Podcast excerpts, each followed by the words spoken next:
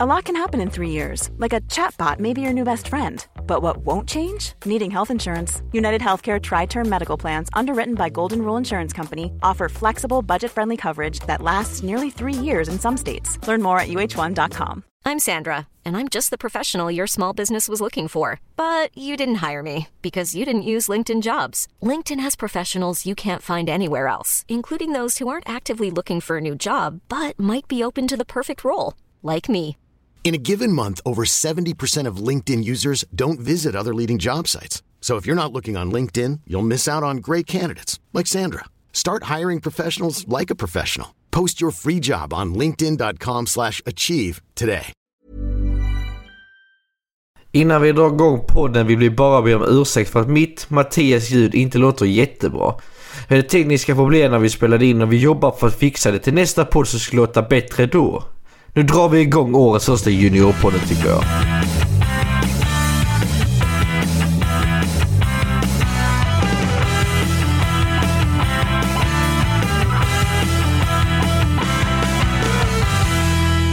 Vi är tillbaka och det är dags för ett nytt avsnitt av Juniorpodden. Ni jag är med mig, Mattias, bakom mikrofonen och tyvärr kunde inte Andreas vara med idag men vi har med min kollega Jonathan. Välkommen! Hej hej! Tack så mycket. Det, det är en ära. Podddebut för mig idag. Som, som jag sa så är du min kollega på Hockeymagasinet. Hur länge har du varit på Hockeymagasinet? Eh, ett och ett halvt år kan man säga ungefär. Hur gammal är du? Eh, jag är eh, 32 år. Måste tänka efter när man passerar 30 Ja, men år. efter 20 tänker jag säga att de slutar man fylla Ja, år. För då precis. liksom... Då kan du tänka dig efter 30, då, då vill man inte ens veta om att man fyller år. Och,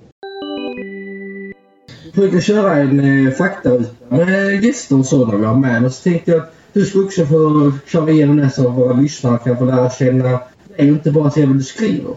ja men spännande. Du har redan svarat på vad du heter och vad du jobbar med, det vet vi. Men hur kom du in på det här jobbet? Eller rättare sagt, du kan ha något annat jobb vid sidan om. Eh, jag eh, studerar vid sidan om på journalistprogrammet här i Stockholm. Så till sommaren blir jag utexaminerad och full, fullfjädrad journalist. Inriktning eller så ni läser då eller? Eh, nej, det har vi inte, men jag har tydligt från start vetat att det är sport jag vill hålla på med. Så det, det är därför jag har jobbat med detta vid sidan om och eh, jag eh, har under hösten även eh, skrivit en del för Sportbladet som jag gör parallellt med det här också. Men hur kom du in på det här jobbet då? Både Hockeymagasinet och Sportbladet och Hugo. Alltså här kom du in på det med sport överlag? Ja, jag har väl alltid varit intresserad av, av sport om man säger så. Och, eh, ja, när jag utbildade mig till journalist så var det sportjournalist jag ville bli och det finns ingen så här specifik inriktning inom plugget till det men då får man söka jobb vid sidan om liksom och, och få utbilda sig och eh, skriva och bevaka redan ja, så fort som möjligt. Det var det jag ville jobba med. Liksom, så. Äh, sen har jag spelat hockey tidigare också, i, just som junior, för jag la av innan, eh, innan jag kom upp till seniorålder. Så jag har även dömt några år efter jag slutade spela hockey också. Vad har du för eh, moderklubb? Eh, Malmbergets AIF. Du, vad, vad spelar de i för division?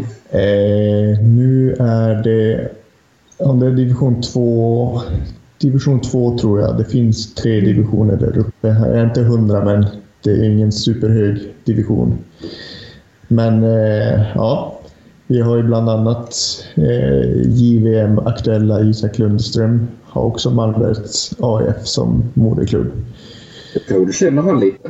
Uh, Nja, mer att jag känner hans pappa lite grann faktiskt. Men eh, vi har ju haft eh, en del kontakt i, i och med mitt jobb här på, på Hockeymagasinet. Så det, det är kul att Malmberget kan fostra spelare också. Även Peter Granberg i Skellefteå som var med och spelade JVM för ett antal år sedan har ju också Malmberget som moderklubb. Varför blev du intresserad av just hockey som sport? Eh, Ja, det är väl för att man har spelat det när man var liten på gatan, landhockey och ja, man, man har fått sina idoler och det är det man har tittat på TV och sådär. Så, ja, det är väl inte svårare än så. Och fotbollen är inte jättestor uppe i, i Lappland heller, så hockey föll sig ganska naturligt. Hockey eller skidåkning. Det hör man ju på lite på din dialekt att du kommer inte ifrån Skåne precis. Ah, nej, vi, det är lite skillnad på den här dialekten. Det, kommer, det är väldigt mycket kontraster här. Det är ända uppe från toppen och ner från botten. Ja, precis. Vi täcker av hela Sverige. Kan du inte berätta något om dig själv som ingen annan vet? Men lite så som lyssnar på lite exklusivt. Som ingen annan vet. Ja, vad kan det vara? Jag, ja, lite övriga sportmeriter. Jag har hållit på med yxkastning när jag var yngre. och åkt runt och tävlat lite på marknader uppe, uppe i Norrland. Så det blev stort i, i byn jag bodde i. Så när jag var där kring 15, 15 års åldern då, då var yxkastning på ta tapeten. Så ja, det, det är väl inte allt för vanligt. Ja, alltså jag, visste, jag vet om att yxkastning, men jag minns inte om man kunde tävla i det. Så är det närmast mitten då man kör dem? Ja, precis. Det är, det är så ringar som en pricktavla typ på, på skytte. Och så är det mest, mest poäng på den röda bullseye i mitten. Liksom. Och så får man titta var yxans ägg som liksom skär eh, på bästa ställe. Så ja, man står några meter ifrån och svingar den över, över huvudet och svingar iväg den. Snurrar väl ett, ett och ett halvt varv typ och så ska den förhoppningsvis sitta mitt i prick. Det låter riktigt spännande ju. Ja, nej, men det, det är kul. Jag saknar det lite grann faktiskt. Du får, du får dra igång det igen. Du, får, du sa du bodde i Stockholm nu. Ja, precis. Du får dra igång det där för det är många som vill göra det. Ja, får göra det. Eller så blir man... man... lite klubb. Ja, frågan om vart man ska stå och kasta. Om de ser någon stå och svinga med en yxa här mitt i stan så, så blir man väl, ja, då blir man väl inplockad ganska snabbt. Ja, precis. Om man, jag lovar, om du står och kastar yxa mitt på Stureplan, då blir du upplockad. ja, det tror jag också. Men eh, nu vet lyssnarna lite mer om dig, så jag tänker att vi kör igång lite med juniorsvepet. Absolut.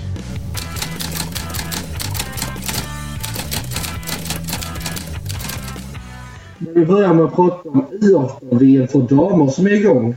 Och tyvärr så tog det slut för Sverige efter en tung eh, kvartsfinalförlust mot Finland när man ledde med 1.22 kvar tror jag det var.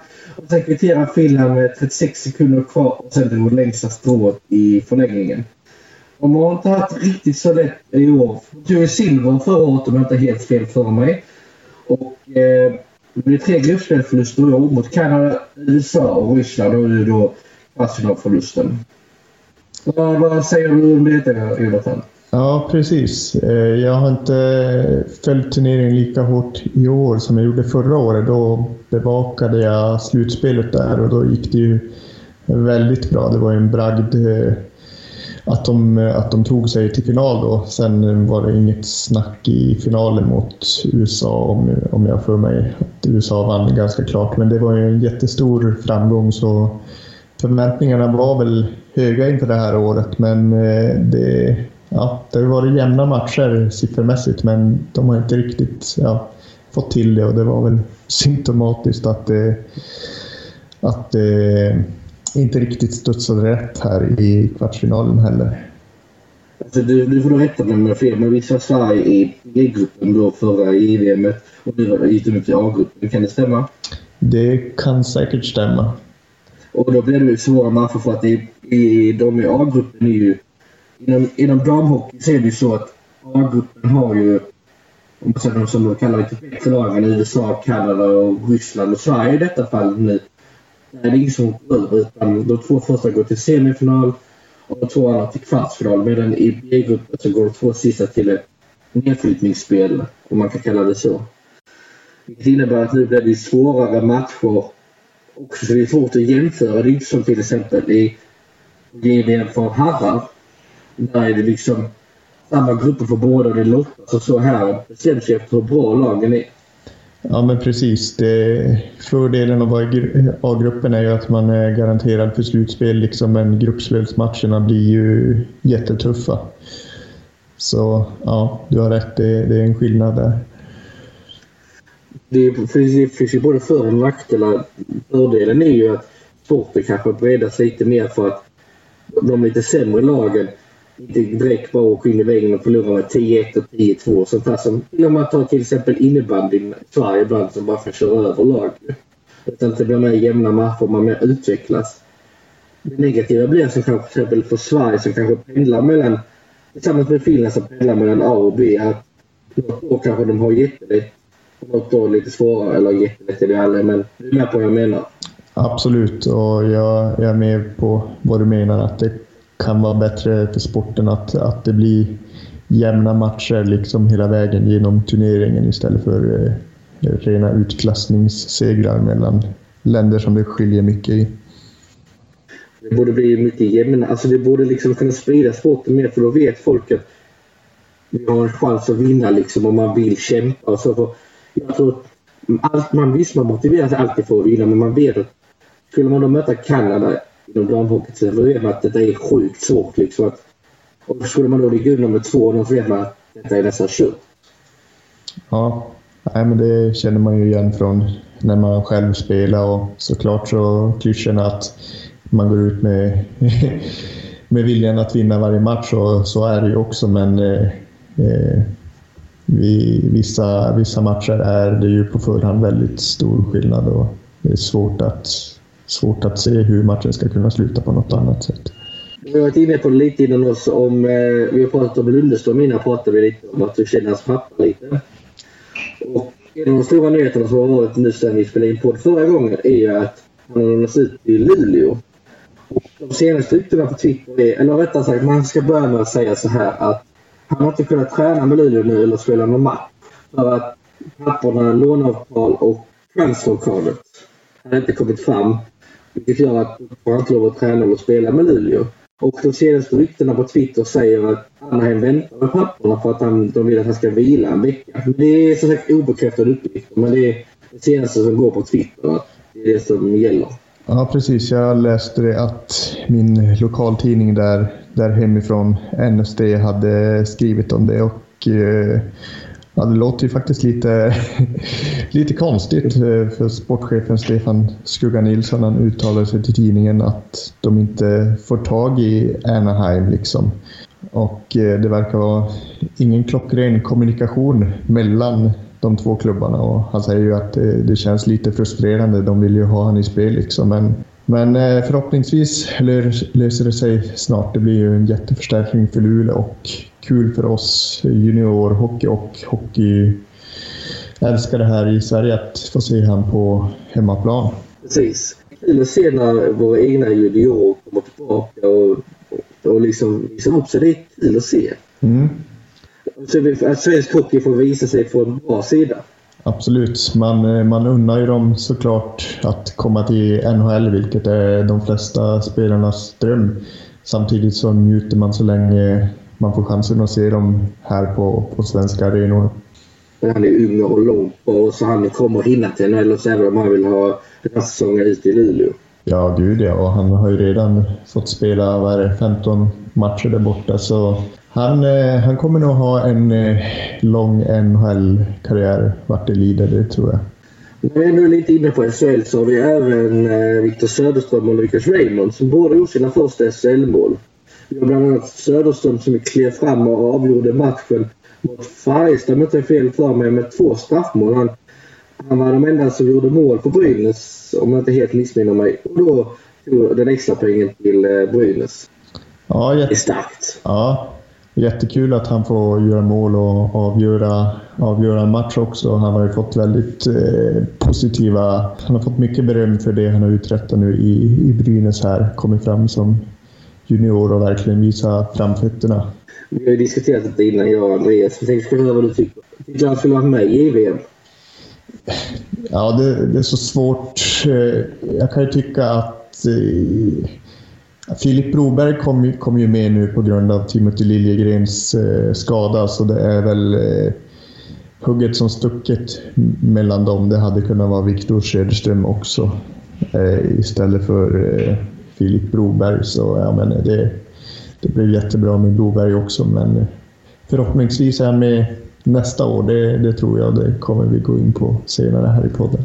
Och även Lucas Raymond som verkligen kom in och så tog för sig i Frölunda och gjorde först sitt första SHL-mål och sen matchen efter sitt andra och gjorde två mål på två matcher. Det är också mycket starkt. Ja, men jättekul och vilken drömavslutning på, på året för Raymond. Det var väl eh, 28 december tror jag han gjorde sitt första och sen dagen innan nyårsafton smällde han in sitt andra också. Och eh, ja, det är härligt. Han har fått göra några SHL-matcher men hade ännu inte hittat målet. Och nu, nu kanske det släpper så det börjar trilla in poäng på SHL-nivå också. Han är ju bara 16 år så det är, det är fantastiskt att han ens spelar på den nivån. Precis, jag håller med. Och det är så här, alltså, jag förstår inte att man kan liksom ha nerver. Det är bland annat Söderström till exempel. Kan ha nerver att gå in och avgöra och liksom veta att det här är det avgörande straffen och gå in och sätta den. Så jag, jag vet ju själv när man var med Söderström 16 eller 17. Eh, han är ju född 01 så ja, 17. Alltså, jag hade inte haft någon nerver till att gå in och bara avgöra. Så här, man vet ju själv då när man var 17 och man, man så här var nervös och så. Man skulle, jag spelade innebandy i mina yngre dagar när jag var lite mindre. Och det vet man själv när man skulle liksom göra någon avgörande straff så man var ju hur nervös som helst ju. Det är så starkt. Man ser, man ser på hans ögon när de filmar reprisen att han bara fokuserar, bara vet vad han ska göra liksom. Det är så starkt. Ja, men visst. Samtidigt tycker jag det kännetecknar lite den här nya generationen som kommer fram att eh, de tar verkligen för sig. Inte så att de är respektlösa. De, de har respekt för de äldre, men de, de vill verkligen visa framfötterna och ställer sig inte eh, i hörn liksom, utan de, eh, de vill verkligen vara med och bidra eh, på isen. Det som var den stora händelsen nu innan eller efter jul och innan nyår. Efter nyår var ju junior-VM så att vi ska ta och snacka lite mer om det. Om jag säger junior-VM till dig, vad säger du då? Då tänker jag på julmys. sena, sena kvällar och nätter med, med kompisar eh, framför TVn liksom. Och det har ju blivit som en tradition som i alla fall jag har växt upp med att kring jul och nyår då får man titta på den här härliga böljande hockeyn fram och tillbaka liksom. Och eh, så är det ju även när man har pratat med spelare inför de här turneringarna det är så kul liksom, för de har ju också växt upp med det liksom att ja, men vi, vi har suttit uppe på nätterna och, och, och tittat på JVM när man har växt upp liksom och det är en dröm att, att få spela det också. Det är jättekul att det har blivit så stort också för att vara en juniorturnering. Så kan man nästan säga att det är bland de mest folkkära landslagen vi har i Sverige, alla kategorier, alla sporter. Jag tror jag lite också har att göra med att om man har hockey för Tre Kronor så är det i maj. I maj är det inte sommar men det är vår och det är varmt och folk är ute. Jag kommer ihåg någon gång när jag såg på, för två år sedan tror jag när Sverige tog eh, delguldet mot Schweiz. Så Sverige mot, nej, det var kanske mot Kanada då mot straffar i alla fall. I alla fall, det är jag helt säker på. Men var det varmt ute så jag fick kunna sitta med fönstren öppna för att man satt och svettades liksom. Det är inte då man vill se hockey. Det är därför junior-VM är bra, för att det är under vintern. ja, jo, du har en poäng där. Jag tror det är därför det är så stort också. För menar, det är i maj då, då händer så mycket annat. Och du vet, det, det börjar ändå närma sig lite semester kanske och folk åker iväg på grejer och så. Man gör inte så mycket under jul och nyår då för att man firar julafton och juldagen går man ut och sen är man lite trött. Och sen är det nyår och sen är man lite trött efter det liksom. Nej men precis och det är en klassisk alltså, hemvändarvecka. Liksom. Folk eh, åker hem. Jag åkte hem till Gällivare och eh, eh, man träffar vänner och familj liksom, och de flesta är lediga i mellandagarna. Då, då gör det ingenting att det spelas sent på kvällen eller på natten. Man kan stanna upp och, och titta. Liksom. Ja, det är jättekul. Men då tycker du, det ska vara i Tjeckien nästa år då blir det kanske mer normala tider. Är det nackdel tycker du? Det är roligare att hålla på nätterna? Ja, faktiskt. Nackdel är fel ord att säga ja, men precis. du förstår vad jag menar. Ja.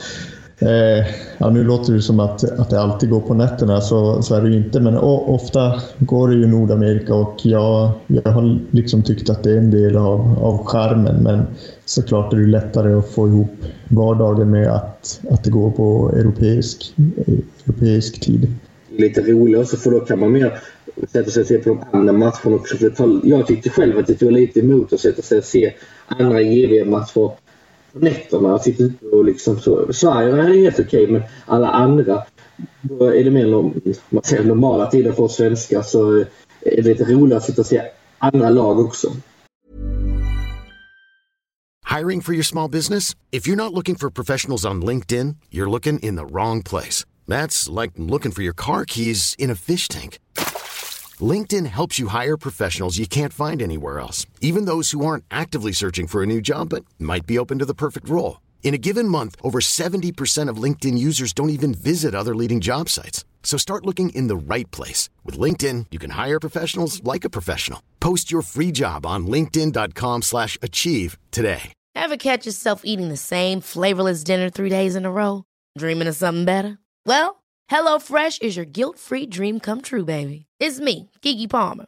Let's wake up those taste buds with hot, juicy pecan-crusted chicken or garlic butter shrimp scampi. Mm. Hello Fresh. Stop dreaming of all the delicious possibilities and dig in at HelloFresh.com. Let's get this dinner party started.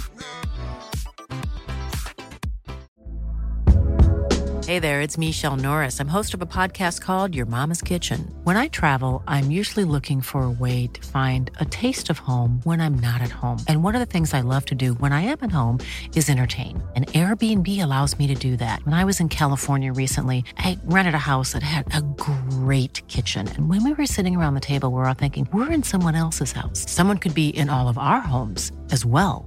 If you have a home, but you're not always at home, you have an Airbnb. Your home might be worth more than you think. Find out how much at airbnb.com slash host. Absolut, det är nog bara de här riktiga hardcore-nördarna som har, har suttit uppe och tittat på en eh, obskyr gruppspelsmatch mellan de mindre kända lag klockan 02. Så ja, men oftast är det roliga också. I och med att man, man får lära känna morgondagens stjärnor som de brukar säga. Ja, absolut. En, en del av skärmen. Precis som juniorhockey i stort. Att man får se dem slå igenom för första gången på, på en stor scen. Liksom. Men om vi tar och tänker om Sveriges insats i junior-VM. Vad tycker du om den?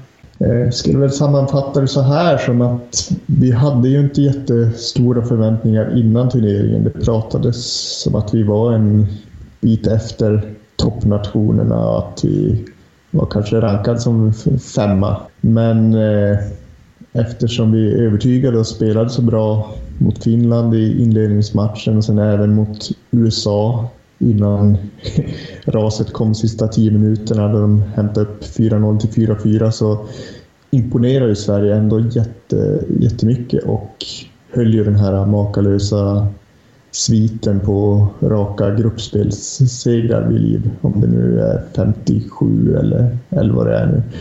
88 så, tror jag. 58 blev det till och med. Eller 48. Jag vet inte. Jag, jag, det, det, kan vi ha osagt. Ja, 47 eller 48 tror jag det är. Och eh, då höjdes ju förväntningarna inför eh, kvartsfinalen också när man vann gruppen. Fick möta fyran då i andra gruppen, Schweiz. Eh, men då gjorde Sverige sin sämsta match för turneringen faktiskt. Och eh, sen kan det ha berott på, på magsjukan också. Det var var ju många spelare som var borta i den sista gruppspelsmatchen mot Kazakstan och hur mycket det påverkar får vi aldrig veta men det var ju inte samma Sverige som vi hade sett i, tidigare i turneringen och därför känns det surt att det tog slut redan i kvartsfinal. Jag håller med. Man har inte så jättemycket för Eller ja, jag, jag gick ut och sa när vi pratade om VM att Sverige skulle ta guld. Jag trodde ju på det men, men realistiskt tänkt så hade man inte så här jättestora kopplingen på Sverige. Men nu börjar man ändå se att de gjorde det jäkligt bra mot Finland. Och ser de det bra mot Slovakien också. Och även som sagt, de spelar bra i 50 minuter mot USA. Så tycker man att det börjar ändå förväntningarna öka. Så tänkte man, och nu fick vi ändå det, situationstecken, det lättaste motståndet i den andra gruppen som kom fyra. Tänkte detta kan, kan gå bra ändå. Och så kommer en sån match och då så jag vet inte hade man, satt, hade man tagit detta resultatet på förhand så tror jag man hade rätt så nöjd med Sveriges insats. Men nu i efterhand så vet jag inte riktigt. Absolut, jag håller med, håller med dig helt. Det, det är nog den bestående känslan efter turneringen. Att man såg potentialen i, i gruppspel och då börjar man hoppas på att det kan gå riktigt långt. Och, alltså, som Erik Brännström, han var ju glödhet liksom. Och sen så tog det slut alldeles för tidigt. Men så är hockeyn. Sen tror jag också det är vi svenskar är rätt så bortskämda på både på sektioner och junior-VM-sidan. Vi går i alla fall till semi för vad var det? 12 år på rad tror jag det var.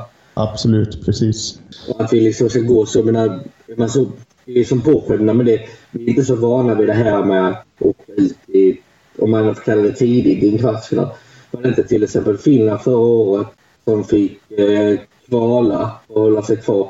Alla andra länder har haft några sådana sämre år. Detta är bara Sveriges tur att ha ett lite sämre år. Absolut, du, du har helt rätt i att vi, vi är bortskämda med, med framgångar. I alla fall var det på vägen fram till final. Sen är vi inte bortskämda med att, att vinna turneringen. Det har vi bara gjort två gånger i historien. Men, men att alltid vara där framme och nosa i semifinal på final, finalplats, det, det har vi blivit bortskämda med kan man säga.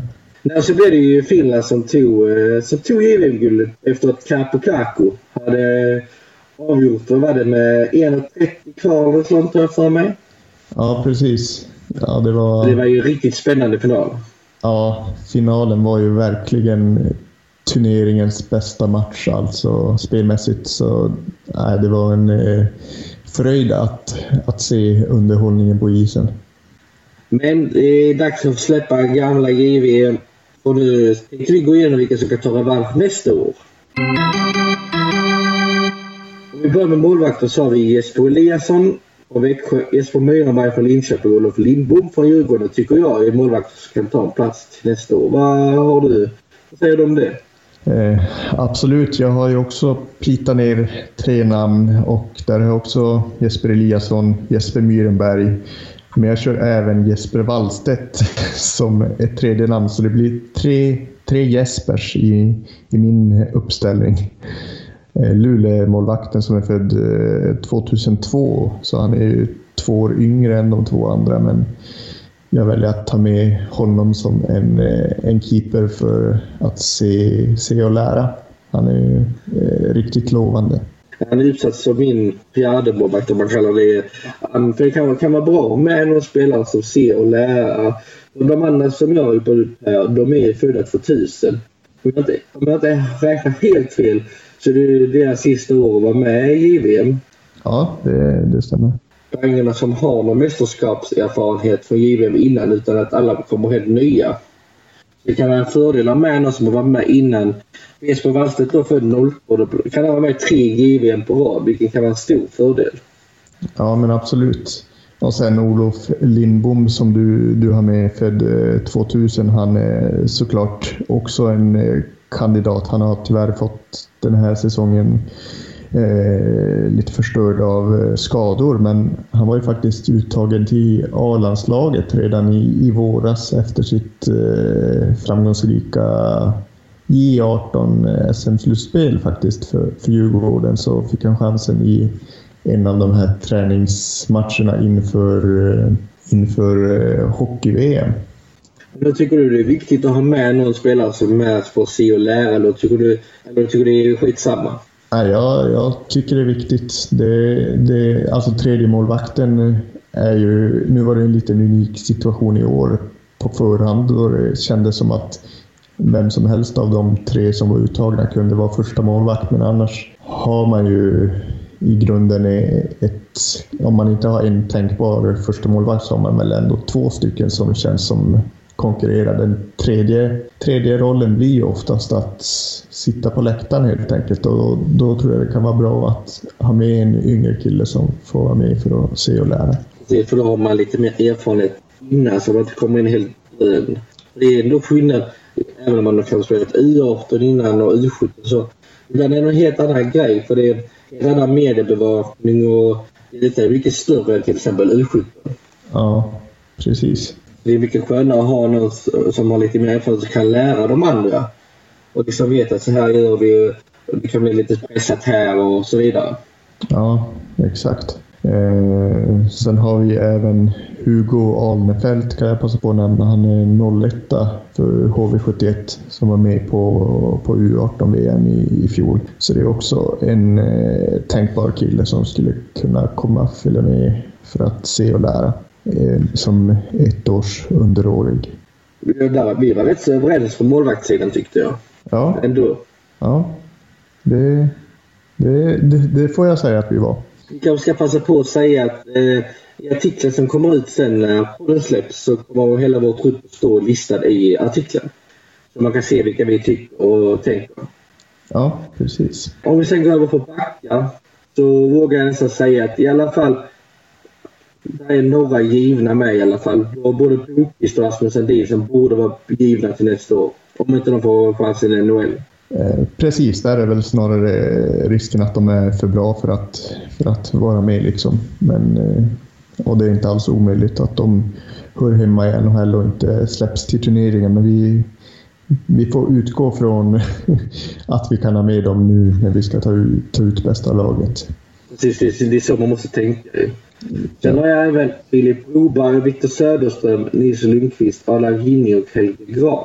Ja, spännande. Då, jag har eh, precis samma uppsättning förutom eh, på sista platsen har jag valt Filip Johansson i Leksand. Som eh, var ett namn som diskuterades redan det här året, är jag övertygad om. Och han gick högt i sommarens draft. Eh, draftades av eh, Minnesota som nummer 24 totalt i första rundan. Så ja, han blir mitt, mitt eh, namn som skiljer sig från dig då. Jag tycker Thomas Montén behöver inte ens göra något jobb nästa år. Han bara ta vår trupp rakt över och bara, här är truppen. ja, nej. Det, det, vet jag inte om jag vågar lägga så, så stor, stor tillit till, till mina hockeykunskaper. nej, inte jag heller. Jag tror Thomas Montén gör det lite bättre än vi gör. Precis. Men eh, ja, som du säger, Helge Grans också intressant. 02 bara 16 år, har, har redan fått debutera för Malmö i SHL. Eh, lång, stor fysiskt och bra framförallt offensivt. Eh, sen har jag ytterligare en, en bubblare och eh, det är Tobias Björnfot, Djurgårdsbacken född eh, 2001. Eh, som eh, han kommer draftas nu till sommaren. Och eh, han har stor chans att gå i första, randa, första rundan. Lagkapten i U18-landslaget och eh, beskrivs som en, en ledare på, både på och utanför isen. Han leder ju genom spelet men Eh, samtidigt eh, bra legan, ledaregenskaper utanför planen. Ja, jag håller med dig. Jag har också skrivit typ ut honom som, eh, som en bubbla också här hos mig och jag kan tycka att han, om jag inte helt fel för mig så fick han chansen även i SHL och gjorde det mycket bra för Kom komma in så och göra debut. Han är en så spännande spelare som skulle kunna ta en plats. Ja, precis. Det var väl så att han, eh, han var uppkallad som eh, sjunde back eller vad man ska säga för, för Djurgården och så blev det något pappersstrul där med Bobo Petersson så han eh, var inte uppskriven i laguppställningen så han fick lämna och då, då fick helt plötsligt eh, Björnfot eh, spela betydligt mycket mer speltid i sin eh, första SHL-match. Ibland ska man ha tur i oturen och det, det hade ju Björnfot lite. Ja, men precis. Fick eh, visa upp sig rejält direkt. Sen tror jag även de backarna som var med förra året kommer att bli väldigt viktiga nu detta året, eller när det blir över nyår. Och så även som vi sa med målvakter, att man har liksom lite... Det är någon som har lite erfarenhet och kan ta det lite lugnt och liksom visa vägen och vet att även om första målet skulle falla åt alla laget så kan vi vända det här ändå. Ja, men precis. Och ja, till skillnad från målvaktssidan där vi kommer att ha tre helt nya målvakter så kan vi ha så många som fem av sju backar eh, med eh, från det här årets turnering till nästa och eh, ja, det, det hade varit jättevärdefullt såklart. Jag menar, det, säga vad man vill, men man kan vara bra som men erfarenhet är så jäkla viktigt. Alltså, kunna veta vara så trygg och veta att det här har jag gjort förr och det här löser sig. Jag vet hur det går till. Ja, men precis. Och speciellt på, på juniornivå när det är en ny erfarenhet överhuvudtaget för många att spela inför sådana stora fullsatta eh, läktare och sånt mediaintresse som det är framförallt runt turneringen. Det är mycket runt vid sidan om planen som man kanske inte är van att hantera heller. Eh, om vi Titta lite på forwards. Vad har du sett för forwards? Eh, ja, eh, jag kan väl eh, rabbla upp hela raddan här kanske. Eh, Timrå-duon som var med redan i år. Jakob Olofsson, Filip Hollander. Eh, de är med. Oskar Bäck, Samuel Fagemo, David Gustafsson. Eh, Albin Eriksson, Jonathan Berggren, Lukas Wernbloom, Nils Höglander, Nikola Pasic, Albin Greve och Alexander Holtz och Lukas Raymond har jag tagit ut. Du har rätt så mycket samma som vi. Vi, har rätt, vi tänker rätt så lika. Ja, ja men det, det är så det kan bli. Jo, men jag tror så. Jag, jag har även, jag vet inte om du sa Noel Gunler? Eh, nej, han lämnade utanför som en bubblare faktiskt.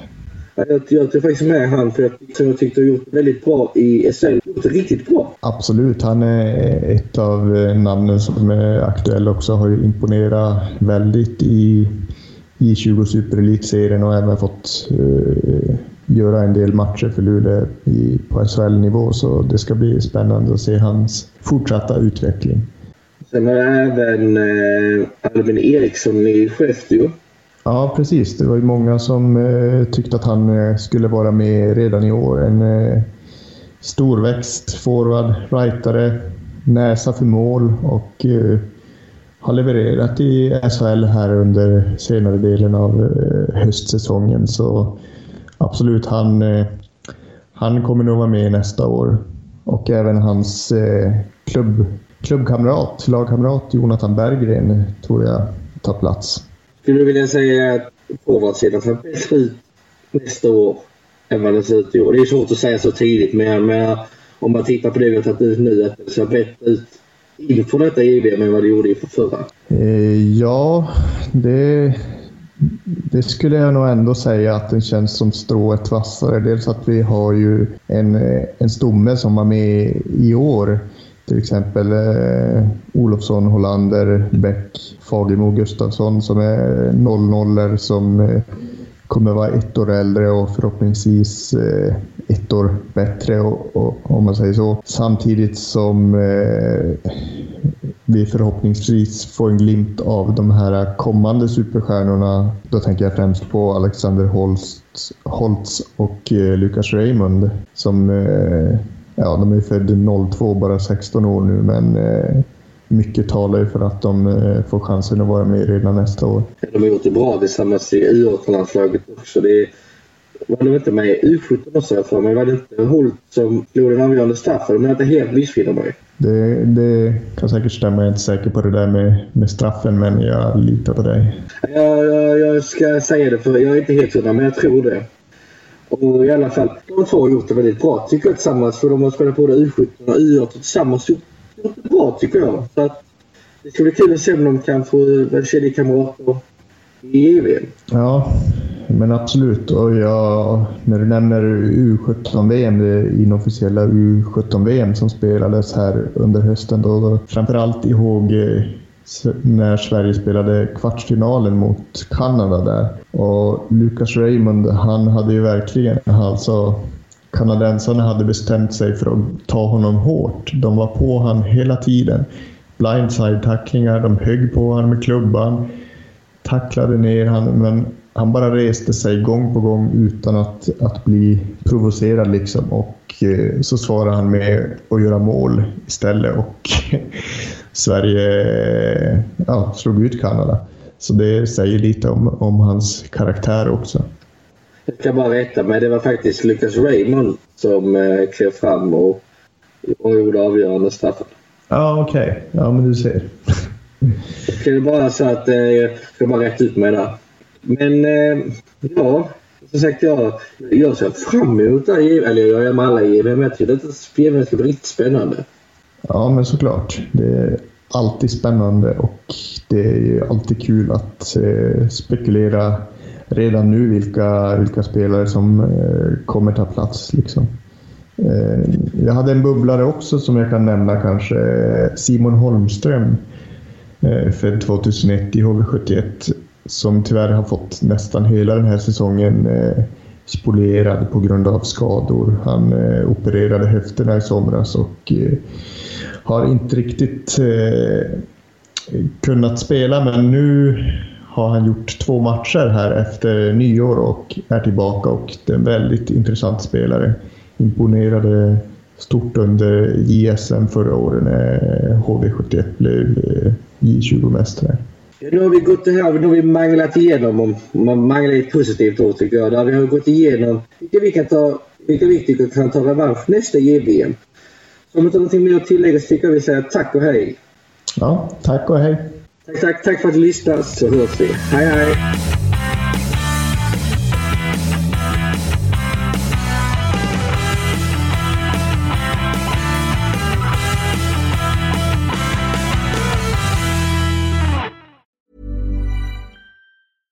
Hey, it's Paige DeSorbo from Giggly Squad. High quality fashion without the price tag. Say hello to Quince. I'm snagging high-end essentials like cozy cashmere sweaters, sleek leather jackets, fine jewelry, and so much more. With Quince being 50 to 80% less than similar brands. And they partner with factories that prioritize safe, ethical, and responsible manufacturing. I love that. Luxury quality within reach. Go to quince.com slash style to get free shipping and 365-day returns on your next order. quince.com slash style. Hold up. What was that? Boring. No flavor. That was as bad as those leftovers you ate all week. Kiki Palmer here, and it's time to say hello to something fresh and guilt-free. Hello Fresh. Jazz up dinner with pecan-crusted chicken or garlic butter shrimp scampi. Now that's music to my mouth. Hello Fresh. Let's get this dinner party started. Discover all the delicious possibilities at hellofresh.com.